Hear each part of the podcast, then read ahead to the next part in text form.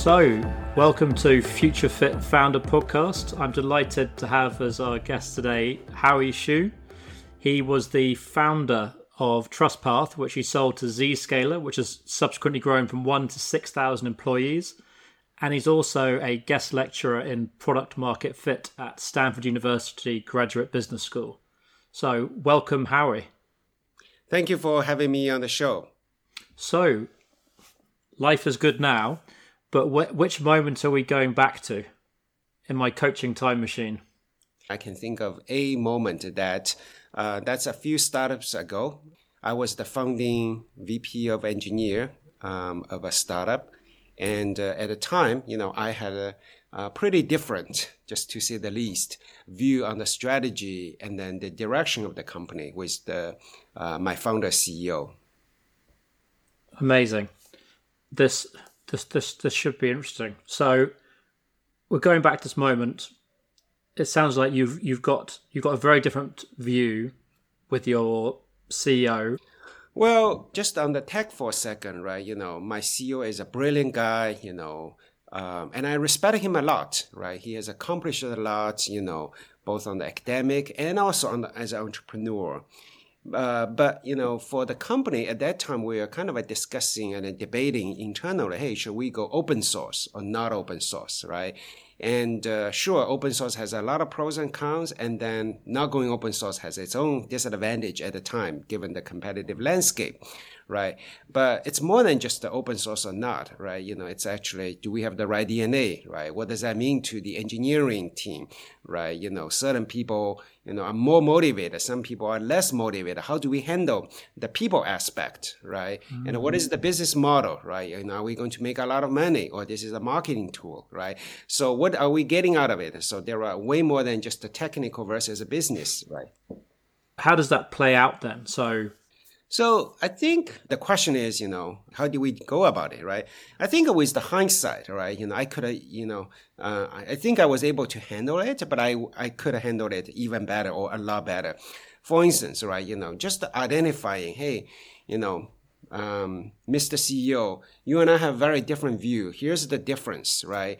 Um, in a more proactive way, right? You know, hey, instead of, hey, we have different view, let it play out a little bit, right? Because, you know, as a startup, you cannot afford to have, um, you know, people have different view, right? So, so the, the, the founding team, uh, the key executives, always, always have the same view is important. Now, having same view doesn't mean, you know, you and I have same view in a way, but, but we have to converge the view, right? You know, um, disagree and commit and then disagree and commit in the, in the, in the truthful way. You know, the only advantage you have a, as a startup is people have the same view and then you attack something, you know, together, right? Because otherwise, you know, you're going to lose out to big companies anyways. If, mm. if you mm the number of people, count the number of resources, right?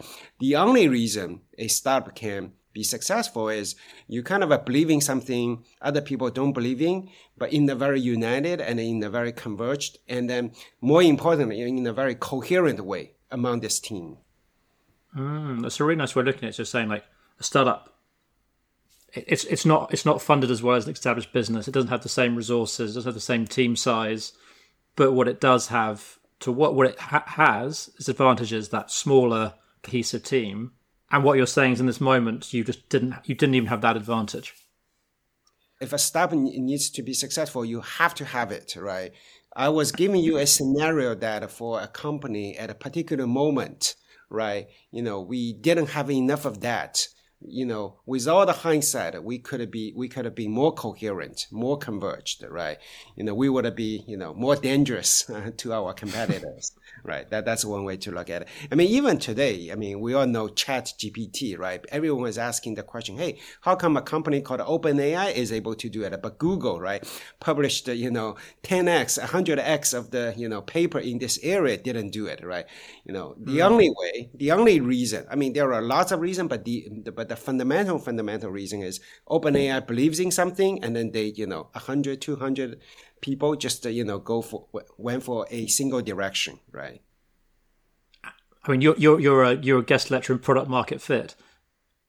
Do do you think that that beats product market fit? That team connection, single belief. There are more than that actually. You know what I, the example i give to you is you know very fundamental to a team to be successful. Like i like i emphasized it's not a unique to startup right? At zscaler we are 6000 people right? You know we have a founder ceo jay chaudhry right? You know everyone listen to him. He points to the direction people follow right? That's kind of very important right? It's not like 6000 people going off different directions I was simply saying that for a startup, this is a kind of a, you know, even more obvious why this has to be the mm. case. Mm. So that's number one. Number two, you asked, hey, how is that related to product market fit, right?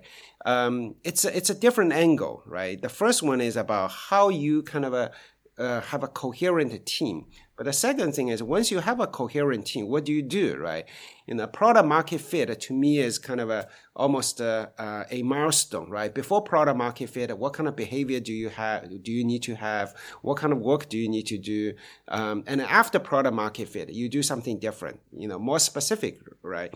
Before the product market fit, you are trying out, right? You you actually have certain assumptions. People would love to buy your product, but that's assumption. it's not a it's not a, a, a fact, right? It's a hypothesis. Um, and uh, how to turn uh, you know a hypothesis into a fact. It takes a lot of the hard work, right? You try different things, you you know, product iterations, you know, market segmentation iterations, right?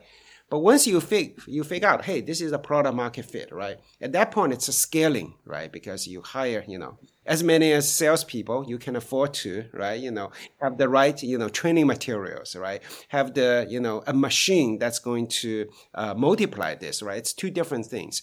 So, so when I think about product market fit, it's kind of a before, you know, a company needs to have certain behavior, and then after that, it's, you know, the company will have a different behavior. Now, that being said, this is applicable even to a big company like Zscaler, or even, you know, a much larger company like Google uh, why is that? Because you know you, you may have a product that reach the product market fit, um, but for another product, second product or third product, that's not yet, right? And then, you know, your behavior will be, will be different. And then that's actually a very interesting part because then you are saying that, hey, within the company, I'm just making up for a second. You have 200 people, right?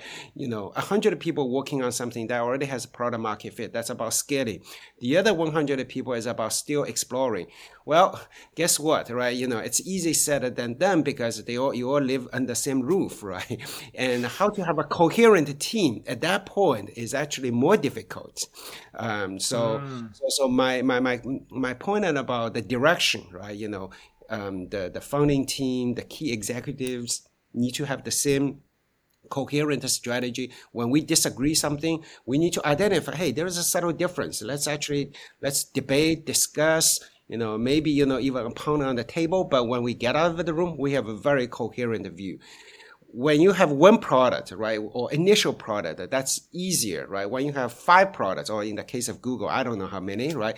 You have a coherent view. That's very, very difficult. That's one of the reasons why Google didn't have the Chat GPT yet. Mm. Um, so, so that's kind of a, yep. But so what it sounds like is that if we accept that the race to product market fit is what every new business is, is driving towards, if you've got your two key people who are not aligned about the vision or how it's done, it's going to be very hard to test one hypothesis and get everyone together because the company's going to be back, going backwards and forwards between two. So it's going to be getting the Google problem of multiple tests, but with the with the resources of a startup which which needs to focus on one to survive. Yes, yes it's easy said than done because you know at a, at a hand waving level, right? Everyone has the same opinion. Uh, I'm sorry, you know. Every company seems to have the converged view, right? For instance, right, you go to Google, Facebook, you know, no one would tell you, hey, our executive teams have different view, right? You know, we, we are AI first, right? We are kind of a, um, you know, the, in the, in the case of uh, Facebook, right? Uh, Metasphere, right? Metaverse. So, so we are all on the same page, but, but, the, but, but the key thing is actually at the next level, next, next level, oftentimes there are sufficient uh, discrepancy among key executives. And how do you proactively approach that? Mm. So let's so let's say in this specific example, we're going back to this moment. What are some of the behaviours or ex- things that you would see that would indicate that there is a fundamental problem that needs to be worked on? Yeah, this is actually with a lot of the you know hindsight, and then also you know I, I don't think I kind of realized that necessary in the moment, but with a lot of the hindsight, with a lot of the reflections, I think one key thing is the contextual thought or contextual behavior. What does that mean, right? because you know you and I have this conversation. You know, you have a calm voice. You kind of a you know being thoughtful. You know, when we you and I have different opinion, you know, it sounds like you know at least on the surface, uh, you're not like a pony on the table, right? You know, you're kind of hey Howie, you know what, what? but you know the the key thing is uh, for different people you need to do things differently. What what I what I meant by that is some people, right? You you have a calm voice. You just say one thing, the person will say, "Oh, you know, that's what how I meant." They take it, right? There are other people who you wouldn't they wouldn't listen to you. They wouldn't even hear your voice unless you actually pound on the table, literally. Mm-hmm. That doesn't mean the person you know is has less and then more listening skill. Not necessary right? People are sensitive to different things, right? You know, you need to figure out, hey, in order for me, my language to resonate with the CEO, with the VP, with my peer, with people reporting to me, what language, what behavior do you need to have in order to resonate uh, with the person? The reason I'm saying that is, you know, I remember, you know, um, my CEO and I have had a different view. And I, you know, later on, you know, probably two months later or whatnot, I had a conversation with one of my board members, right? You know, I was saying, hey, you know, obviously I have I, I thought about this very differently. And he was looking at me. He said, Howie, right? You know, I don't think, you know, uh, your CEO really heard it. I said, what do you mean? I, I said it five times or 10 times, right? What do you mean by that? he said, no, no, no, no, no. Different people would have taken it very differently, right? You know, that's exactly what I said. And I realized yeah, you know, as much as I said in the e-staff meeting or whatnot, you know, again, when I say pounding, pounding on the table, I, I, didn't really mean that literally, right? I just meant that you have to have certain way of communication. Uh, you can't assume that, hey, you know, I sent an email telling Joe and John, right? You know, I view it differently. Here's what I mean. Different people just would take the same email, same words very, very differently. So you have to be very, very thoughtful in coming mm-hmm. up with how you disagree with people. So you're saying it's like if you are going to disagree fundamentally, sometimes you need to be very clear that you are disagreeing fundamentally. And then, and then and what language do you use, right? You know, some people don't even take strong language. Some people wouldn't take, you know, language until it's very strong, right? And you have to figure, you have to be thoughtful in, you know, um, on this topic. I think we spend a lot of time thinking about how we can communicate thoughtfully. Yep. And often that means more gently. But I think, if I understand correctly, you're saying sometimes we actually need to dial it up and communicate more forcefully. Dialing up, dialing down, right? Depending on that. So this is what I meant by contextual. Maybe you know that the, the, word you, you you help me to come up with the phrase, right? Contextual dialing up or dialing down kind of things. Yes, exactly. Mm. Okay, so that's kind of step realization one with sort of reflection. What is something else that you've you see looking back in that moment that you would do differently or, or, or flag for the future? Right. I think, you know, having that coherent team, right, you know, via this contextual communication skills, right? That's kind of mm. the one thing. And we also talked about, you know, product market fit, right? And then when it comes to product market fit or not, right, the oftentimes key challenge of product market fit is actually mental. The reason I said it's mental is if you ask uh, 99% of the founders out there, they all they are all optimistic, bullish about their idea and then product, right? You know, not 99% of people would say I already reached the product market fit, but 99% of people would think their product is closer to the product market fit than the reality is. that's, you know, mm. that's, that's kind of true. Um, maybe a hundred percent. Um, and, um, and given that, what do you do, right? You know, you have to be intellectually honest with yourself. Uh, you, you need to have the intellectual honesty. When customer telling you that, hey, I love your product, you have to step back, right? You know, why, why would a customer not say I don't I, I, I love your product because you know they are in a meeting with you they are nice with you that doesn't mean they are going to pony up money budget tomorrow to buy your product right so mm. and uh, when I say hey I'm going to buy your product you need to figure out when right you know of course you know is it now or three months later or three years from now, right? If it's now, where's the budget line, right? Because the budget, his budget was settled half a year ago, a year ago, and suddenly you want him to pay for, you know, 200k. Which line of the budget does it come from, right? So it's a lot of time when you double click, triple click, you realize, you know, what people say, you know, on the surface is kind of away from the reality, right? Not not because they're evil, it's just human nature for those kind of the conversations. So we kind of uh, need to have the intellectual honesty uh, to figure out uh, what's going on. Okay, so we've got contextual communication, we've got intellectual honesty, and from what we said before, it felt like there was something around understanding different person's perspectives and how you can both be right in that situation.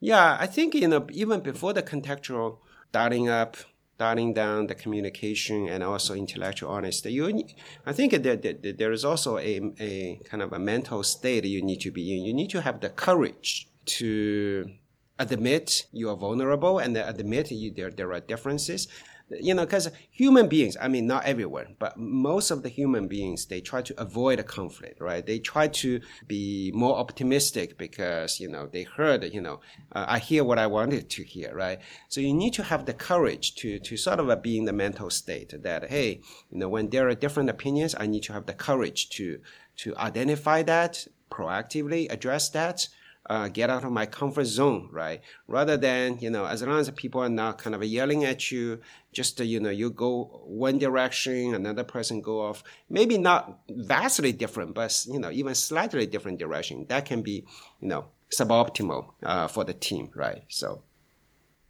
And so then when you started TrustPath, do you feel that those you carried those lessons with you? I'm pretty sure that I made a lot of mistakes still on those fronts, and I will continue to make for the next 10 years, right? But at a minimum, I think I'm more aware of uh, those kind of issues than before.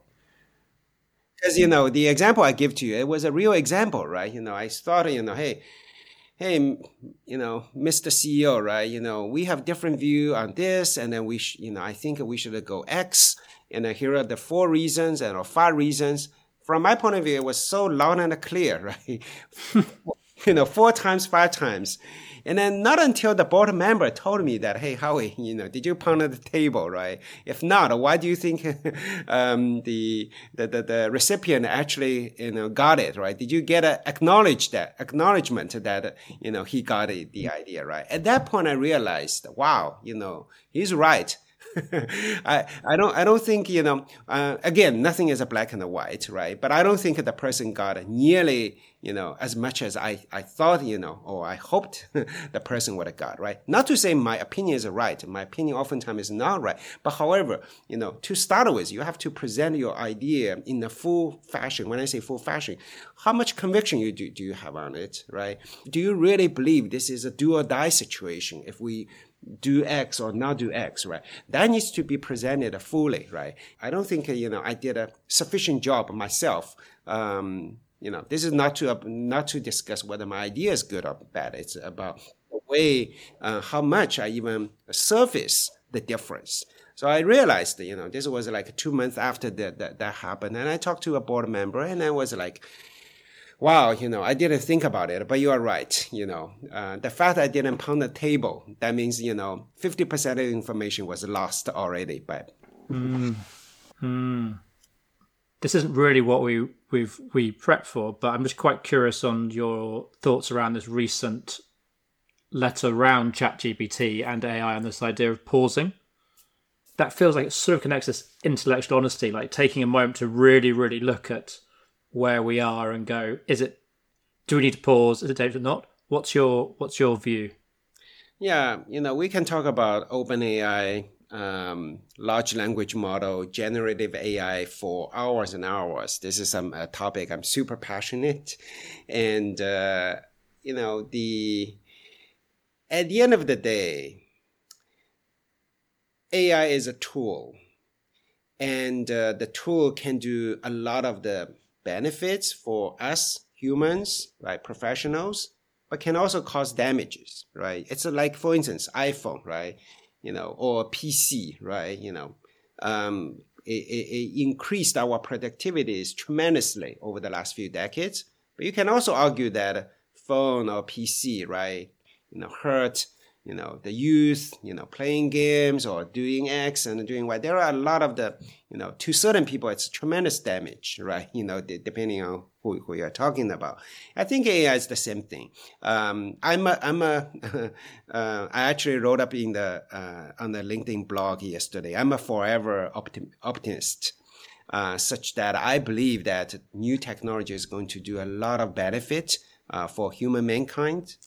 Uh, as a result, uh, I'm a big believer and I'm a big advocate of it. So at the same time, I totally see this technology, uh, OpenAI, ChatGPT, generative AI, um, are potentially having um, certain, uh, what do you call it, uh, less effective or less constructive uh, value to humans, to professionals, or to to a lot of people. And uh, we need to be very careful, right? So responsible AI is very important. So let me give you one example in the case of the um, cybersecurity world, right? So bad guys now can leverage ChatGPT to come up with a phishing email, target phishing email, a lot easier, right? You know, in, in general, you can do some phishing email, people wouldn't click because, you know, this is look ridiculous. The email looks ri- ridiculous, right? However, you can have ChatGPT write a very, very uh, interesting email, right? Knowing a lot of the nuances that you will say, oh, this email must be written by, you know, the real James, right? Because you know, how, how otherwise, you know, he gave me this level of details, right? And you will be very impressed. It's easier for you to click a link, right? So, so those kind of technology can be leveraged by the bad guys, and then we our life is more miserable, right? You click a, a, a phishing email, your I don't know, your user credential is leaked out. You know, you have to call the credit card company all day long. Hey, you know, I got, you know, uh, my my identity got sort of the uh, leaked or the compromised or whatnot, right? So so eh, there is a lot of the potential damages, no question about it, right? There's more than that, way more than that. I'm just giving you an example uh, in the cybersecurity world, right? And um, but just because that you know we should pause and we should forget about it, I don't necessarily think so, right? Just like PC, iPhone, um, do you want to pause the development of it? I don't know, right? Um, but on the other hand, should we uh, put a lot more emphasis on the responsible AI so that we kind of uh, put a more guardrail on how the technology can be leveraged. We're never going to be, you know, bulletproof in, you know, guardrail, you know, putting the guardrail on it, but do the, do our best uh, so that minimize the damage. I think this is absolutely important. Uh, I think it's even beyond the industry. Uh, this is actually a global thing. It may be a government thing. It may be a standard body thing. It's more than just a, one company called Google or OpenAI thing or Tesla or whatnot, right? Uh, so I think it's it's kind of a very good initiative for people to have the awareness that responsible AI is important, but at the same time, I'm not a big believer that you know um, slowing down the technology for you know because you know we feel like it can be dangerous. There's another thing. I mean it's not very pra- pragmatic to even i mean you can get you can get uh, fire everyone at openai right? But that's the in the in the extreme case. But so what? Does that mean on the planet no one else is going to do the large language model research and um, training? I don't think so. So. Well, how that has been, it's been a pleasure to take take advantage of all your knowledge around sort of these very different areas like product market fit, the wealth of experience of startups, and your AI machine learning to give us quite a nuanced view of how it all fits together. So thank you very much.